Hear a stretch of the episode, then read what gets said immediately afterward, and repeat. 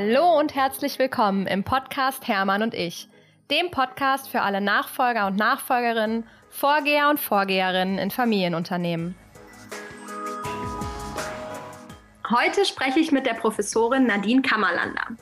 Nadine ist Professorin am Lehrstuhl für Familienunternehmen an der WHU. An der Uni habe ich selber studiert und aus dieser Zeit kennen wir uns.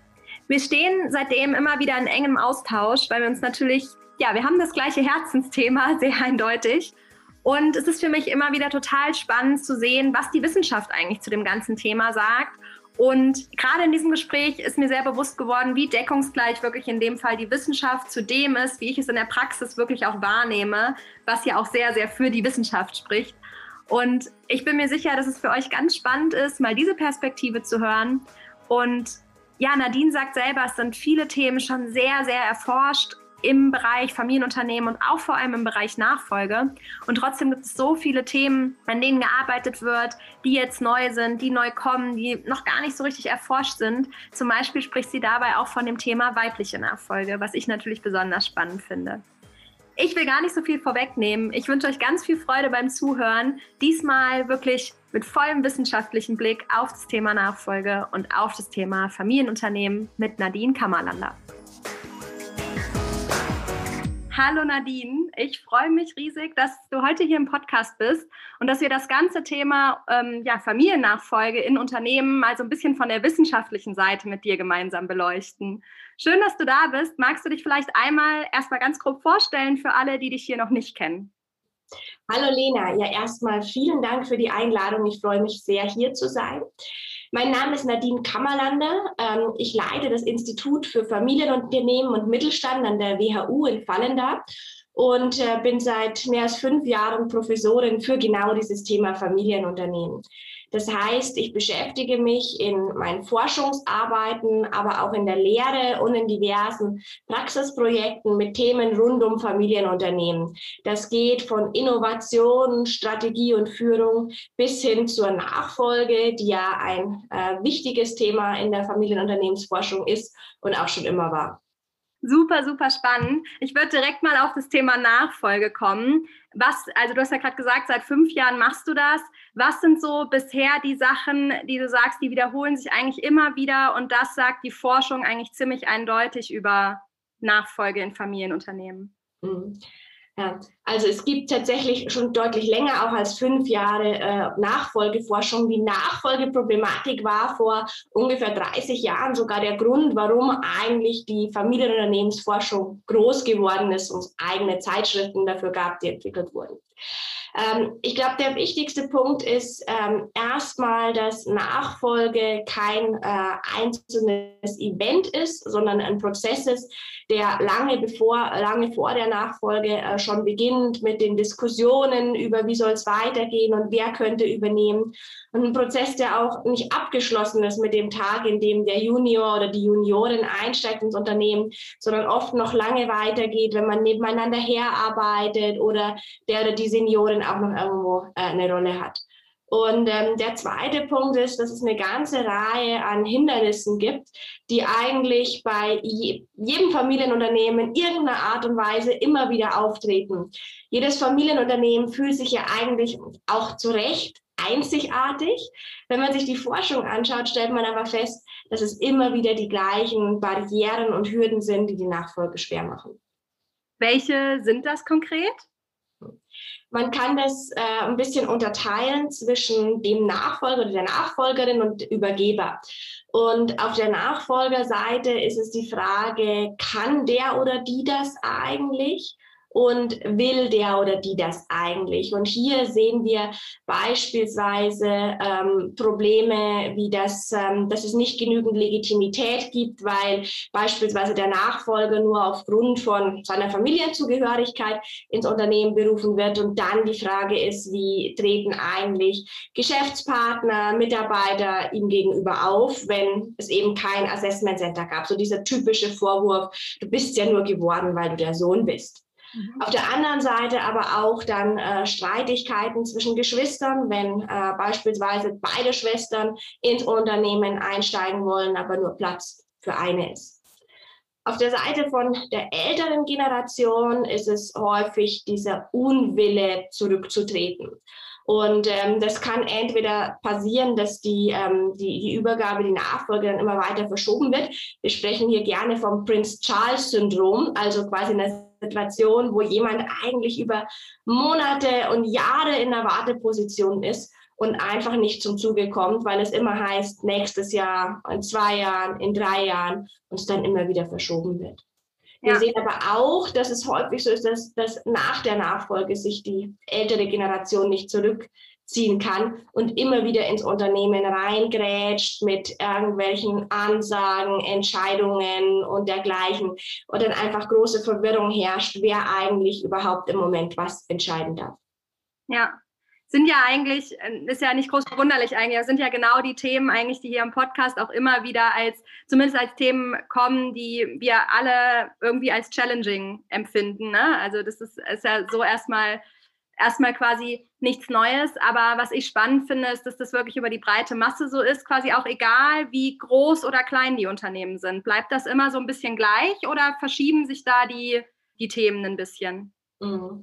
Also was wir natürlich schon sehen, ist, dass je größer das Unternehmen ist, umso ähm, ja, mehr auch externe Hilfe holt man sich bei der Planung der Nachfolge. Umso früher fängt man vielleicht auch an oder hat dann auch ähm, Family Governance Dokument wie eine Family Charter oder einen Kodex, der genau diese Dinge regelt. Ähm, also ich glaube, die meisten wirklich großen Unternehmen, Familienunternehmen in Deutschland haben mittlerweile Regelungen, was äh, der Nachwuchs denn äh, er, er, erreicht haben muss, bevor er oder sie ins Unternehmen kommen darf, wie eine bestimmte Ausbildung, so und so viele Jahre Führungserfahrung und dergleichen. Das heißt, diese ganzen psychologischen, menschlichen Themen bleiben eigentlich die gleichen. Auf der anderen Seite ähm, sind aber die, die Regelungen, die man meistens schon erarbeitet hat bei den großen Unternehmen, ähm, ja, schon vorhanden. Eine andere Sache ist natürlich auch noch, dass wenn man von den kleinen Unternehmen spricht, dass es da eine besondere Herausforderung gibt, weil man da oft nicht die Möglichkeit hat, dass ähm, dass man äh, Management und Eigentum trennt. Bei großen Unternehmen ist es relativ einfach zu sagen, wenn die Tochter Ärztin und der Sohn, keine Ahnung, Pfarrer werden will, zu sagen, wir, wir belassen das Eigentum in der Familie und stellen einen externen Manager ein. In den wirklich kleinen Unternehmen geht das aber nicht. Ähm, das führt dann häufig zum, zum Verkauf. Und das haben wir in vielen Studien auch gesehen, dass tatsächlich der Anteil der äh, Unternehmen, die in der Familie übertragen werden, so zwischen, je nachdem, wie man das abfragt und wo, zwischen 30 und 50 Prozent liegt und ein großer Teil dann tatsächlich am Ende irgendwo auch ähm, ja, verkauft wird ähm, an den Mitarbeiter, an Externe, an Unternehmen oder bei Kleinbetrieben tatsächlich einfach gestoppt wird. Gibt es da auch irgendwelche, also aus der Forschung, äh, Zahlen sozusagen, in welcher Generation meistens dieser, dieser Ausstieg der Familie stattfindet. Also wenn du jetzt sagst, hier 30 bis 50 Prozent, ist das dann meist schon gleich direkt im ersten Nachfolgewechsel oder ist das oft vielleicht, keine Ahnung, in der vierten, fünften Generation erst? Mhm. Also es ist tatsächlich so, dass es keine Generation gibt, wo das besonders häufig oder besonders selten stattfindet. Ähm, nach der ersten Generation ist es häufig so, dass ähm, das aber über die in der Familie noch gar kein, gar keine so große emotionale Verbindung, wir nennen das sozioemotionaler Wert aufgebaut wurde. Das war halt einfach das, das Business der Eltern und ähm, das gab es ein paar Jahre und dann ist es vielleicht wieder weg. Deswegen ist so diese Frage, übernimmt die zweite Generation tatsächlich eine ganz wichtige. Denn wenn die Generation übernimmt, dann gibt es eine gewisse Chance, dass so das Unternehmen einfach auch zur, zur Tradition der Familie gehört und äh, sich vielleicht die zweite, dritte Generation wirklich genau überlegt, ob man jetzt die Generation sein möchte, die das Unternehmen verkauft hat oder ob man nicht doch lieber weitermacht. Ah, okay, spannend. Jetzt haben wir ja so über die ähm, sozusagen die äh, Möglichkeiten, des, ich, ähm, dass es nicht weitergeht, gesprochen. Was sind denn so aus der Forschung quasi die Erfolgsfaktoren? Also woran hängt es oder sieht, sieht man da auch Punkte, die bei erfolgreichen Nachfolgen immer wieder auftreten? Ja, es gibt so eine, eine Handvoll Punkte, die, die ganz wichtig sind. Also ich meine, als erstes Mal ist es natürlich wichtig, dass das Unternehmen an sich ein ordentliches, gut geführtes Unternehmen ist, was zumindest ähm, ja so einen gewissen Professionalitätsgrad hat. Ich meine damit jetzt nicht, dass es überstrukturiert ist oder so, aber dass das Unternehmen so geführt ist, dass man sagt, ja, da da mache ich, da, da steige ich quasi gerne ein. Ja? Ähm, also ein Unternehmen, wo beispielsweise nicht in den letzten 20 Jahren die, äh, die Innovationen verschlafen wurden, sondern was da gut aufgestellt ist. Von der Familienseite her ist es so, dass es ganz wichtig ist, wie eigentlich mit den Kindern schon von klein auf über das Unternehmen gesprochen wurde.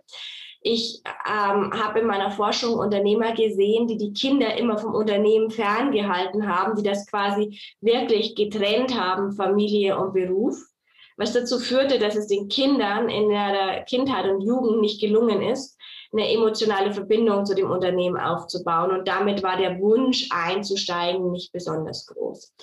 Auf der anderen Seite gibt es äh, Dutzende von Beispielen von Unternehmen, wo ähm, doch auch sehr negativ über das Unternehmen gesprochen wird. Also am Abendessenstisch äh, beschreibt man den Stress im Unternehmen und mit bestimmten Mitarbeitern und Geschäftspartnern und das Risiko und die Politik und so weiter und so fort.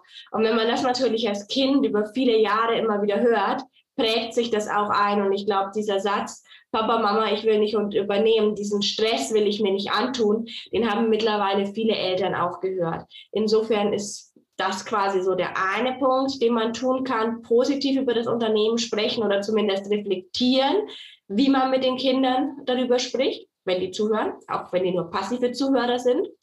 Und das Zweite ist, sich zu überlegen, was gibt's denn eigentlich für Rollen im Unternehmen? Denn vor allem, wenn das Unternehmen ein bisschen größer ist, ist es ja nicht nur schwarz-weiß, entweder du wirst Geschäftsführerin oder du bist nix, sondern da gibt es ja eine ganze Bandbreite von Möglichkeiten vom Beirat oder hin irgendwo die Digitaleinheit und so weiter und so fort. Und wenn man das offen und auch breiter diskutiert, schafft man das natürlich, dass die Kinder ähm, vielleicht auch ihren Platz im Unternehmen finden, der jetzt nicht direkt in der Geschäftsführung zu finden ist.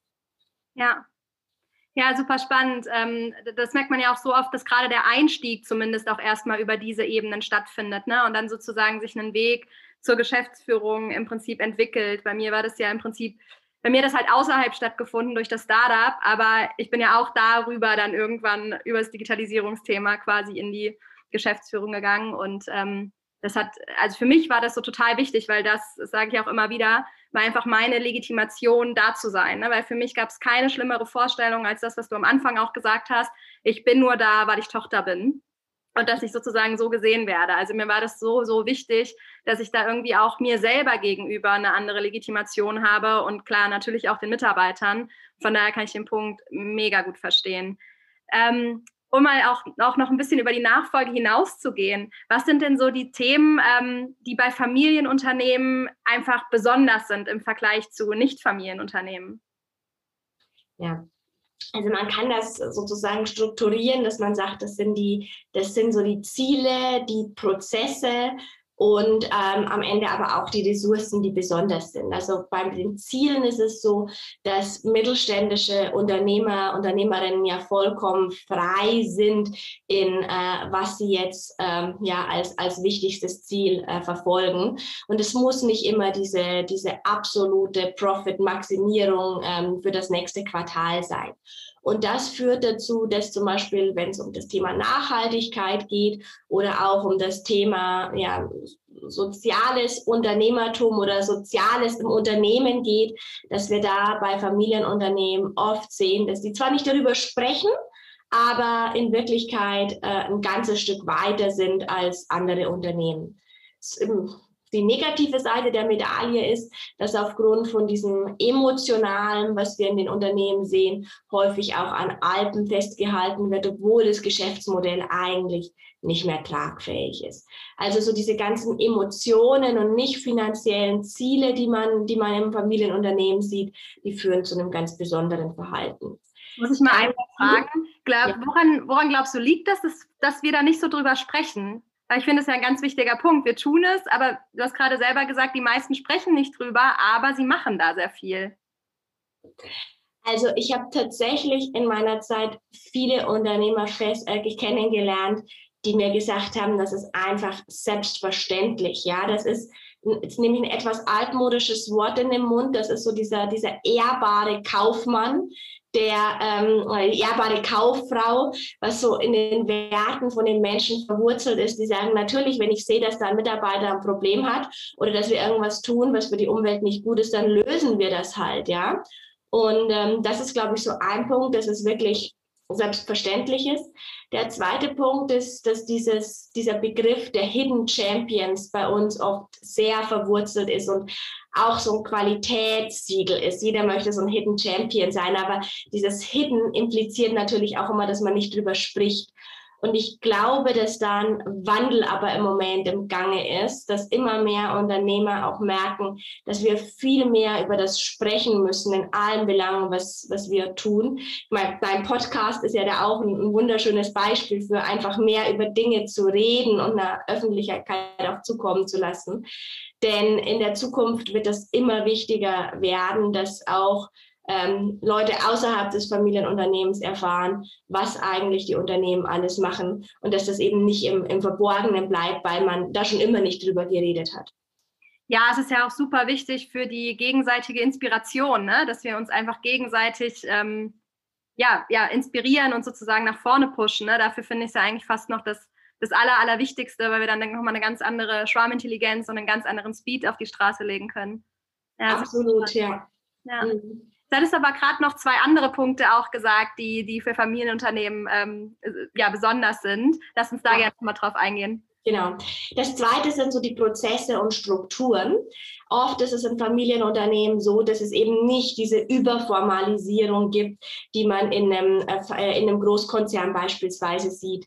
Und das kann, wenn man das richtig nutzt, ein echter Vorteil sein. Ja?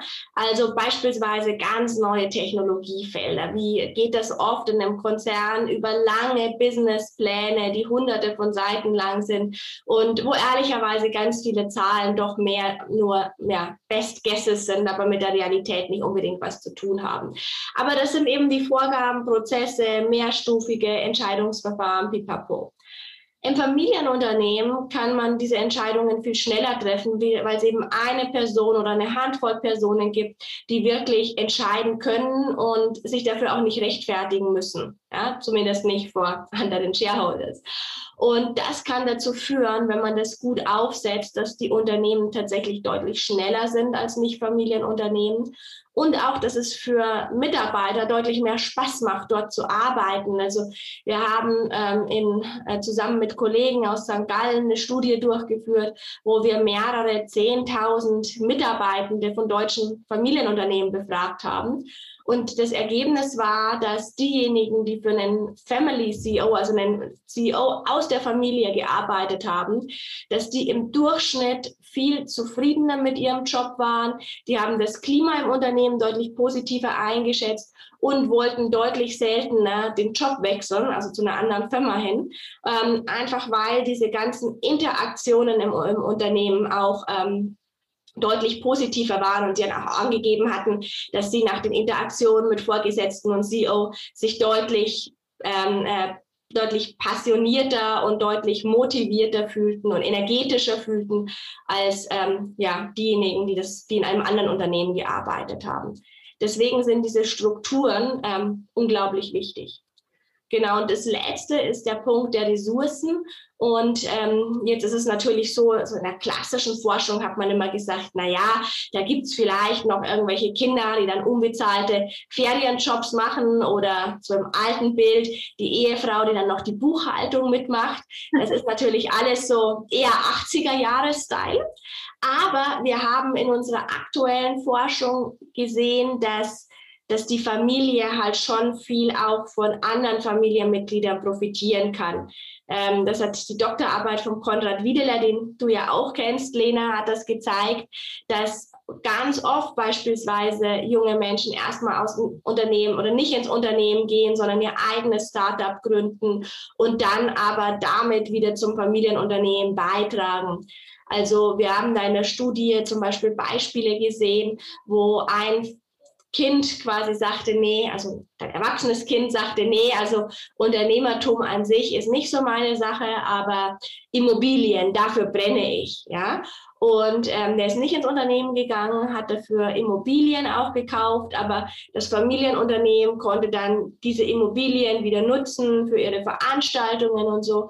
Und so hat quasi auch dieses Familienmitglied wirklich was zum Unternehmen beigetragen, ohne direkt mit dabei zu sein. Und das ist natürlich so dieses Familiengefühl und jeder trägt bei, egal ob im Unternehmen oder nicht. Das ist eine Sache, die extrem wichtig ist, über die wir aber auch im Moment noch nicht oft genug sprechen und auch noch nicht genug erforscht haben. Ja.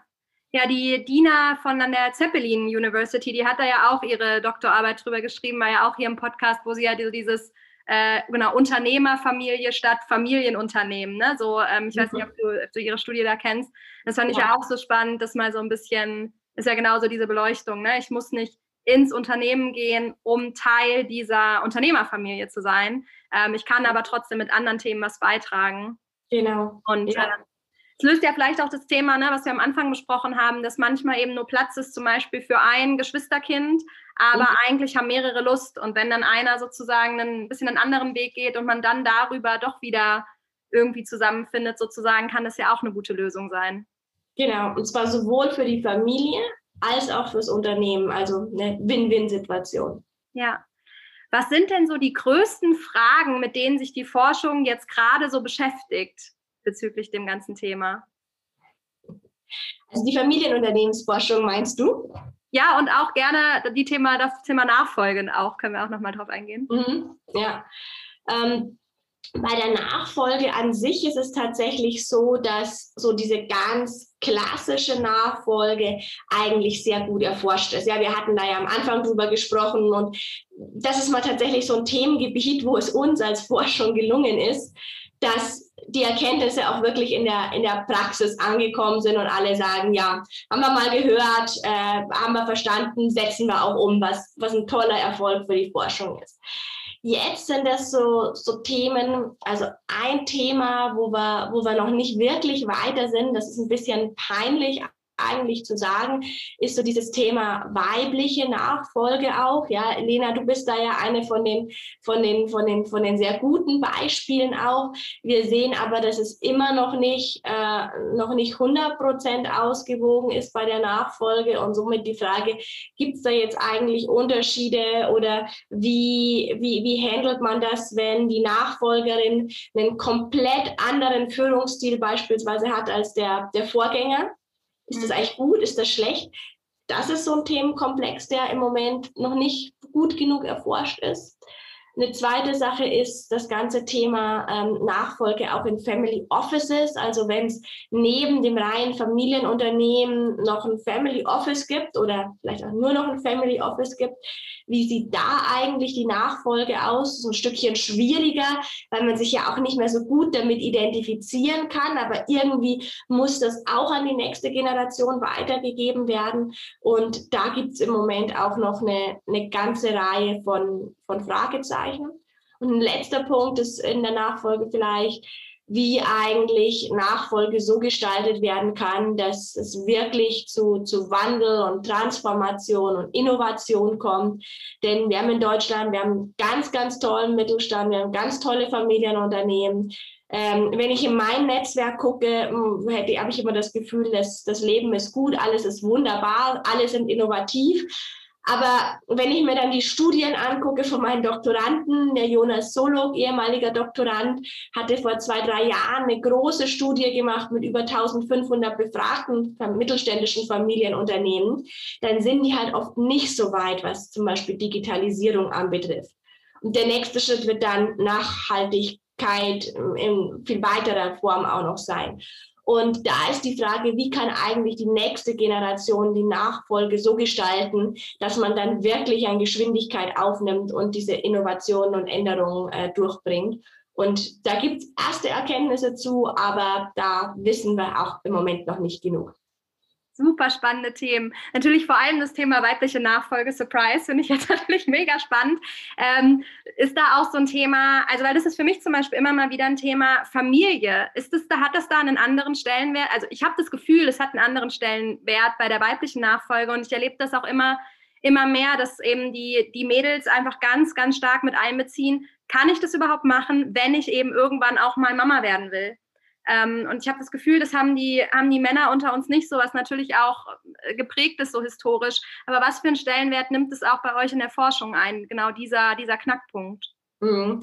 Also es, es kommt immer wieder auch in den, in den Studien und in den Interviews, die wir hier führen, auf. Also genau wie du sagtest, Lena, ich habe letztes Jahr habe ich zusammen mit äh, ein paar ganz tollen äh, Kolleginnen ähm, eine Studie durchgeführt zum Thema weibliche Nachfolge, haben Interviews geführt. Und dieses Thema, wie gehe ich eigentlich mit der Familie um, wie mache ich das, habe ich dann eine Nanny, passt mein Partner auf, ähm, was sagen eigentlich auch die eigenen eigenen Eltern dazu, ja, erwarten die beispielsweise, dass ich mich entscheide, Geschäftsführung oder Familie. Das spielt tatsächlich bei total vielen Nachfolgerinnen eine Rolle. Und ich habe ganz viele aber getroffen, die das, die das total super auch gelöst haben, ähm, entweder mit oder ohne ähm, Support von der Familie. Ich glaube, dass hinter dem Thema aber noch, noch viel, viel mehr steckt, ja. Und wenn wir uns, wenn wir uns einfach Deutschland als, als Land angucken, jetzt nicht nur Familienunternehmen, ja, sondern als Land, dann haben wir einfach eine viel zu hohe Quote an Müttern, die nur in Teilzeit arbeiten, im Vergleich zu dem, was man vielleicht bräuchte, um innovativ zu sein. Und ähm, das ist, also ich habe das mal für einen Kurs von mir rausgesucht. Ich habe die Zahlen leider nicht mehr im Kopf. Statista berichtet, die, das ist irre hoch, ja, im Vergleich zu anderen Ländern. Und meine internationalen Studierenden, die konnten das überhaupt gar nicht glauben, dass in Deutschland einfach so viele Mütter maximal Teilzeit arbeiten. Und jetzt gibt es ganz viele Wege, um das zu, ähm, um das zu ändern, ähm, von der Politik bis hin zur Gesellschaft und so weiter. Aber ich glaube, wenn wir das schaffen, dass wir einfach bei den Familienunternehmen viel mehr Mütter auch in der Geschäftsführung haben, die dieses Signal senden, ist absolut okay, wenn ähm, wenn du dein Kind mal mitbringst, ja, oder wenn du beides versuchst zu vereinbaren, wenn du vielleicht auch mal ein Meeting absagst, weil das halt dummerweise auf die Kita-Öffnungszeit, Abholzeit fällt, dann hat das auch einen Effekt auf die Unternehmen und hoffentlich auf die ganzen Frauen, die im Unternehmen arbeiten und damit äh, quasi auf die ganze Gesellschaft. Ja, ich finde es so spannend, weil so bei mir ist jetzt Familienplanung überhaupt nicht akut oder so, ja. Aber in dem Moment, auch wo ich die Nachfolge angetreten bin, war für mich halt tatsächlich auch klar, also ich war, glaube ich, 29, ja, kurz vor 30, als wir über das Thema so gesprochen haben. Und da war für mich zum Beispiel so, dass ich klar gesagt habe, ich brauche sozusagen noch die Zeit, das Unternehmen A vollends zu verstehen und B, mir meine Führungsebene quasi so aufzubauen, dass ich dann irgendwann sagen kann, okay, jetzt gehe ich eben auch mal raus für Mutterschutz, Elternzeit, was auch immer und weiß halt sozusagen, der Laden läuft und bin halt, weiß ich nicht, nur für den Notfall erreichbar. Das war für mich tatsächlich damals total elementar, weswegen ich gesagt habe, ich bin nicht bereit, in so, einem, so einem Alter von, keine Ahnung, also mit der Familienplanung ins Familienunternehmen einzusteigen. Das war für mich was, was ich nicht wollte. Ich wollte das vorher die Zeit haben, das irgendwie zu, ähm, ja, sozusagen für mich auf diese Beine zu stellen. Und ich fand es auch super spannend. Irgendwie vor ein, zwei Wochen habe ich mit einem anderen männlichen Nachfolger gesprochen und die sind gerade so ein bisschen in der Familienplanung und wir sprachen so über männliche Elternzeit. Und dann sagte seine Frau, ähm, ja, machst du dann, machst du dann auch Elternzeit? Und da sagte er so, ja, haha, das geht ja gar nicht. Ich bin ja selbstständig, wie soll das funktionieren? Und das war ihm ganz spannend, weil ich habe ihn dann angeguckt und habe gesagt, naja, wie soll das denn bei mir funktionieren? Ich bin auch selbstständig, nur ähm, ich muss und ich will auch eine Elternzeit nehmen, also weil es ja gar nicht anders geht naja, jetzt mal unabhängig davon, wie lang die ist. Aber das fand ich so spannend, dass das halt im Kopf so war, ich kann das ja nicht machen, weil ich bin selbstständig. Und was da eben gesagt wird und was dieser Satz natürlich für ihn zum einen bedeutet, dass er sich diesen Raum gar nicht lässt, aber natürlich auch für alle Frauen, die da im Zweifel zuhören, ähm, das ist ja schon immens auch. Ja, das spiegelt doch diese, diese ganzen Klischees noch wieder, die, die einfach viel in den Köpfen sind. Ganz abgesehen davon, dass dieser Satz sowieso komplett falsch ist, ja, denn ein guter Chef, eine gute Chefin ist immer jemand, der das das Team so aufstellt, dass es auch ohne einen kann, ja. Denn wir haben jetzt gerade über einen äh, Fall gesprochen, der einigermaßen planbar ist, ja, der die Elternzeit.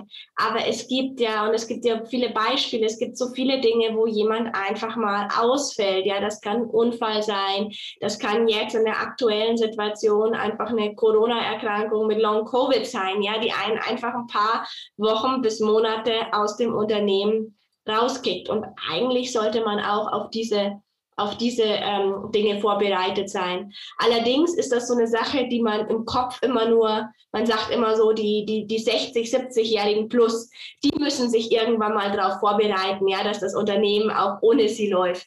Aber eigentlich, eigentlich muss man das auch mit, mit Mitte 20, Mitte 30 oder Mitte 40 tun. Ja, es ist auch für mich gerade total spannend, dass du das sagst, weil ich habe tatsächlich so seit äh, zwei Wochen, es habe ich quasi, bin ich so ein bisschen arbeitslos. Und es klingt so verrückt, weil ich meine, wir haben die Läden gerade wieder aufgemacht nach Corona. Aber es ist eben gerade so eine Zeit, wo wir einfach uns auf Operative konzentrieren müssen, einfach wieder anlaufen, wieder wirklich einen guten Job machen, all die Dinge, die wir die, die, wir die letzten Jahre investiert haben, wirklich wieder natürlich auffrischen und wirklich zu, ganz, ganz tief zu implementieren. Wir haben extrem viel neu gemacht und wir können jetzt gerade nicht noch fünf neue Projekte machen, weil das würde uns dann einfach sprengen. Und das ist aber natürlich oder ist mittlerweile, stelle ich gerade fest, meine größte Aufgabe. Und deswegen bin ich gerade so ein bisschen tatsächlich lost. Und ich stelle wirklich so fest, ich laufe eigentlich so durchs Unternehmen und suche mir Arbeit und denke so, okay, aber also klar kann ich jetzt irgendwo reinfuschen, ne? aber A, tue ich damit keinem einen Gefallen, als am wenigsten mir. Und B, ist es aber auch so ein ganz neues, spannendes Gefühl, wo ich halt merke, wow, die Arbeit von den letzten Jahren eben auch hat eben wirklich was gemacht, ne, dass wir uns so sehr mit uns beschäftigt haben, mit unserer gemeinsamen Vision, dass ich halt jetzt tatsächlich, so blöd es ist, ich bin halt gerade, ich werde gerade nicht gebraucht. Und es ist, es ist so ein schönes Gefühl, aber auch ein nicht so schönes Gefühl. Also es ist sehr ambivalent. Also ich muss mich daran gewöhnen, aber ich muss sagen, mir gefällt es von Tag zu Tag auch mehr. Also nicht, weil ich nicht arbeiten will, ne? sondern einfach, weil es so ein tolles Gefühl ist, diese Mannschaft so da zu haben und jetzt so diese Luft und Zeit auch zu haben, den Kopf, die Kreativität mal wieder richtig arbeiten zu lassen, so zur Ruhe zu kommen, outside the box zu gucken, sich mit anderen Themen zu beschäftigen. Und ich habe gerade noch nicht wieder die nächsten geilen Ideen, aber ich bin halt sicher, die kommen jetzt äh, mhm. in den nächsten Wochen, vielleicht auch Monate. Und bis dahin sind dann auch alle anderen wieder bereit für den nächsten Step. Ja. Und, ähm, genau, das ist irgendwie, also so mein Learning aktuell. Ja, aber das ist, glaube ich, auch ein ganz wichtiges und eigentlich eine ganz tolle Situation, denn wie du sagst, die, die nächsten Ideen werden kommen und dann, äh, wenn, man, wenn man nicht mehr im Alten gefangen ist und dann nicht unbedingt gebraucht wird, dann kann man da ja auch wirklich voll in die neuen Themen reingehen. Ja, wie ist das denn bei Familienunternehmen bei dem Thema auch aus der Forschung? Findet, du hast ja schon gesagt, wir reden nicht so viel, leider Gottes, ähm, aber findet da äh, Austausch statt, also leiser Austausch, sage ich mal, der jetzt vielleicht nicht in der Presse stattfindet, aber gibt es da viel, ja, dass ich über diese Themen, die, gerade dieses Outside-the-Box-Denken ist ja so elementar, um mal wieder irgendwie kreativ werden zu können. Und ich merke zum Beispiel manchmal, ich bin dann hier so in Kassel so ein bisschen gefangen in meiner Möbelwelt und ich suche dann immer so händeringend nach ähm, ne, wieder Inspiration und der Podcast ist für mich eine super, super wichtige Source geworden dafür. Was sagt denn dazu die Forschung so? Ja, also es gibt viel Austausch, ähm, vor allem in äh, Verbänden, Regionalkreisen, sonstigen Austauschkreisen. Ähm, also das, das, das, das gibt es. Vor allem die, die Next Gen nimmt da auch ähm, ja, sehr rege daran teil. Ähm, die Frage ist, ob das nicht noch ein bisschen ausgebaut werden könnte, denn es gibt so wunderbare Forschung ähm, nicht von uns, sondern von äh, ähm, den Kollegen in den Niederlanden, die sich mal angeguckt haben, wie Familienunternehmen eigentlich nach neuen Informationen suchen. Und was sich da gezeigt hat, war, die suchen, indem sie sehr sozusagen tiefe Gespräche haben oder sehr gute Beziehungen haben zu einem, ähm, zu einem relativ engen Netzwerk. Aber was sie halt nicht so viel machen, ist, dass sie sehr viel mit ganz vielen verschiedenen Leuten sprechen. Und das ist tatsächlich noch so ein, so ein Verbesserungspunkt für viele deutsche Familienunternehmen. Es gibt auch so Studien zu, äh, ja, wie, wie beispielsweise Beiräte und ähnliches aussehen. Und da ist jetzt noch nicht die Diversität in den deutschen Familienunternehmen, die man sich vielleicht wünschen würde, und zwar mit allen Diversitätsdimensionen. Und ähm, ich habe auch schon in Interviews, die ich geführt habe für ein, äh, eine wissenschaftliche Studie, gehört, ja, nee, also mit, mit Startups reden wir jetzt eher mal noch nicht, sondern wir reden mit da, da und da. Und das waren lauter quasi andere etablierte Unternehmer aus der Region. Das heißt, Familienunternehmer, zeigt die Forschung, sprechen schon viel mit anderen, sollten sich aber mal äh, reflektieren, mit wem sie eigentlich sprechen und ob nicht ihr Horizont sehr erweitert werden könnte, wenn in dieses Netzwerk auch mal ganz andere Personen mit einbezogen werden. Ja, spannend, dass du das sagst. Ich habe nämlich ähm, vor zwei Monaten, glaube ich, haben wir so das erste Mal darüber gesprochen, ob nicht ein Beirat für uns irgendwie spannend wäre. Und ich finde irgendwie die Idee immer geiler. Also so meine Traumvorstellung ist so ein bisschen, klar, mein Papa im Beirat als einfach derjenige, der sehr, sehr zahlenorientiert ist ähm, und so das Wirtschaftliche sozusagen sehr stark im Blick hat. Ich würde mir dann noch irgendwie jemanden wünschen, der einfach sehr, also aus, dem, aus der Möbelthematik nochmal kommt und so aus dem, aus dem Handel und ich sage halt auch, dass, und ich hätte so gerne jemanden, der halt aus der Startup-Szene kommt, ob es jetzt aus dem E-Commerce ist ähm, oder was genau für eine Spezifizierung, und der halt einfach so der, der innovative Teil daran ist. Und wenn man so diese drei Pole sozusagen hat, mit denen man sich immer wieder austauschen kann. Und natürlich wäre das ein selbst auferlegter Beirat. Das heißt, welche Entscheidung ich letztendlich treffe, ist natürlich äh, sozusagen dann immer noch mir überlassen. Aber ich finde die Vorstellung total spannend, zu sagen, man trifft sich eben, ich weiß nicht, alle drei Monate, eines, alle sechs Monate mit diesem Beirat, wo irgendwo alle Schwerpunkte vertreten sind, um einfach Themen zu diskutieren und natürlich auch, um mir selber so eine gewisse Kontrollinstanz sozusagen zu, aufzuerlegen, vor allem noch für die ersten Jahre. Aber ähm, gerade auch während Corona hat mir das halt so gefehlt, weil sonst war ich halt immer mal in der Berliner Startup-Welt zum Beispiel. Und mhm. während dem letzten Jahr ist das überhaupt nicht passiert. Und da habe ich so gemerkt, so wow, ich möchte eigentlich gerne was haben, was mir irgendwie die Sicherheit gibt, dass ich das in regelmäßigen Abständen habe. Also spannend, dass du das auch so sagst. Ich glaube, muss das Thema doch nochmal echt proaktiv angehen. Ja, ja. Ich habe vor allem so viele Familienunternehmer auch getroffen, die also die haben natürlich alle eine Strategie und eine sehr erfolgreiche Strategie, ja, sonst wären die keine erfolgreichen Familienunternehmen. Ja. Aber die beispielsweise so diese ganzen langfristigen strategischen Themen, ja, wie welche E-Commerce-Trends gibt es denn jetzt im Möbelmarkt und wie sollte man da als etabliertes Möbelhaus reagieren? Solche Dinge, die in solchen Unternehmen einfach nicht, nicht diskutiert werden, weil ähm, man hat ja das klassische, gut laufende Kerngeschäft und ähm, hat dann aber nicht die Zeit, sich um die wirklich radikaleren kleinen Feuerchen, die es da so am Rande gibt, zu kümmern. Ja? Wir nennen das in der, in der Wissenschaft, nennen wir das dann Ambidextrie, also gibt es so die Exploitation, dieses Kerngeschäft und das, das, das schlägt eigentlich immer diese Exploration, dieses wirklich Neue. Mhm. Und äh, das ist ein bekanntes Problem, nicht nur bei Familienunternehmen, das ist auch schon seit 30 Jahren bekannt. Und da kann das halt wirklich helfen, wenn man solche Meetings hat, auch wenn das jetzt nur vier, sechs Mal im Jahr ist, wo man sich mit einem Beirat trifft, öfter ist natürlich besser und wirklich gezwungen wird, sich auch mal über die Zukunft und über die, die, die Gefahren und die Chancen aber auch ähm, nachzudenken, weil die Wahrscheinlichkeit einfach groß ist, dass es im Alltagsgeschäft immer untergehen würde. Ja, Genau, das ist auch mein Gefühl. Das ist eben auch so angesprochen. Ähm, wie ist denn so der internationale Vergleich? Also man sagt ja auch immer so, gerade in Deutschland sind Familienunternehmen und Mittelstand ein sehr, sehr wichtiges Standbein. Was macht denn die deutschen Familienunternehmen so besonders im Vergleich zu zu unseren anderen europäischen Ländern oder auch grundsätzlich weltweit gesehen? Mhm.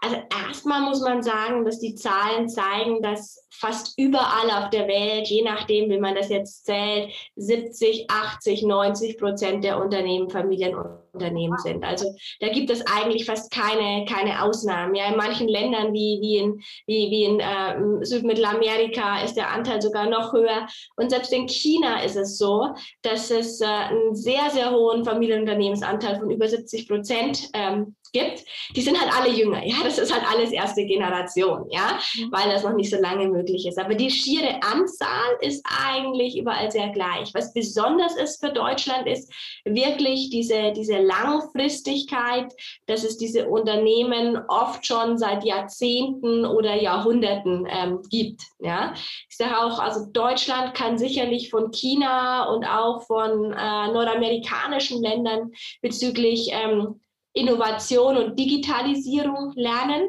Der Rest der Welt kann aber von Nachfolge von Familienunternehmen in Deutschland lernen, denn das ist wirklich über die letzten Jahrhunderte quasi perfektioniert worden was die deutschen Familienunternehmen in den letzten Jahren so erfolgreich gemacht hat, das ist dieses, äh, dieses Hidden Champion Konzept, was, was Hermann Simon auch äh, beschrieben hat. Dieser, dieser Fokus wirklich auf, auf eine Nische und dort ähm, absolute höchste Qualität, Export äh, auf der ganzen Welt und damit quasi diese, diese Marktführerschaft in einer Nische. Und diese Strategie war über die letzten Jahrzehnte unglaublich erfolgreich und wurde von den deutschen Familienunternehmen quasi perfektioniert. Die Frage ist nur, ist das auch noch ein Erfolgsrezept in 10, 20 Jahren, wenn wir sehen, dass Nischen eigentlich ähm, ja, jederzeit disruptiert werden können und äh, einfach irgendwo ein neues Startup auftauchen kann, was das gleiche äh, genauso gut, aber für einen deutlich weniger hohen Preis machen kann. Insofern bin ich mir nicht ganz sicher, ob man diese Strategie auch für das Jahr, sagen wir mal, 2040 noch empfehlen kann.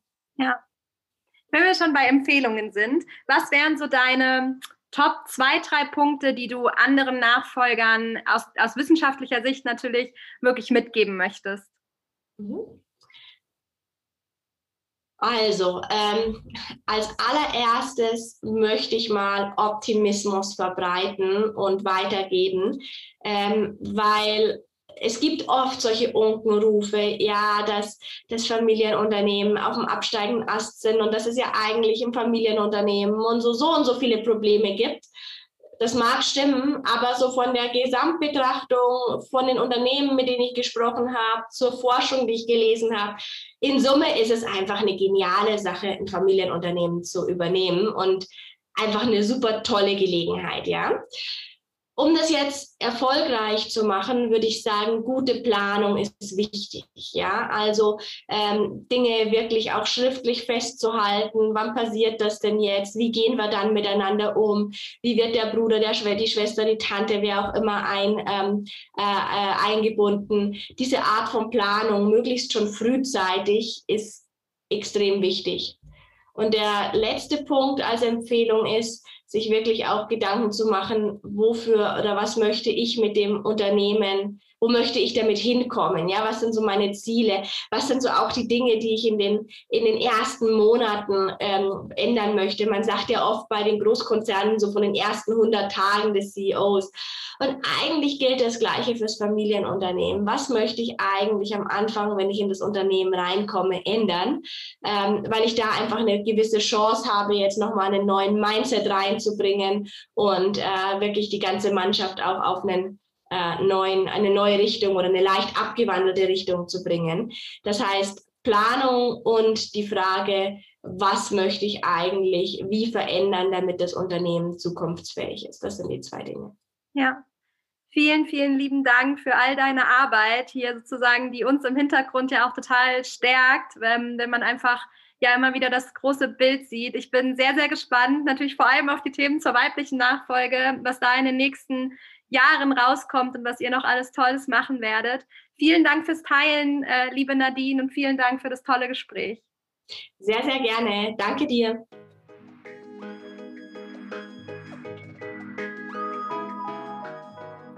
So, ihr Lieben, ihr habt es gehört. Nadine brennt für Familienunternehmen. Sie, ja, ist einfach ihr Herzensthema und es ist so toll, für mich auch als Nachfolgerin aus der Wissenschaft da so einen Rückenwind zu haben und so eine Unterstützerin tatsächlich, weil diese ganzen Daten und Fakten ja auch einfach immer mal wieder total helfen und man ja auch einfach merkt, ja, es sind Zahlen, Daten und Fakten, aber es ist eben auch ganz viel Emotionalität damit drin, die da eben auch ausgewertet wird. Und gerade die finde ich bei Familienunternehmen, und das ist mein, meine eigene persönliche Erfahrung und auch das, was ich von allen anderen immer so mitbekomme, spielt einfach so eine große Rolle. Wie immer gilt, schreibt mir super gerne eine Bewertung auf iTunes. Damit äh, macht ihr mir auf jeden Fall ein Geschenk. Teilt den Podcast, teilt mir mit, mit dem, wen ihr hier gerne hören möchtet. Und dann hören wir uns wie immer in zwei Wochen wieder. Lasst es euch gut gehen, eure Lena.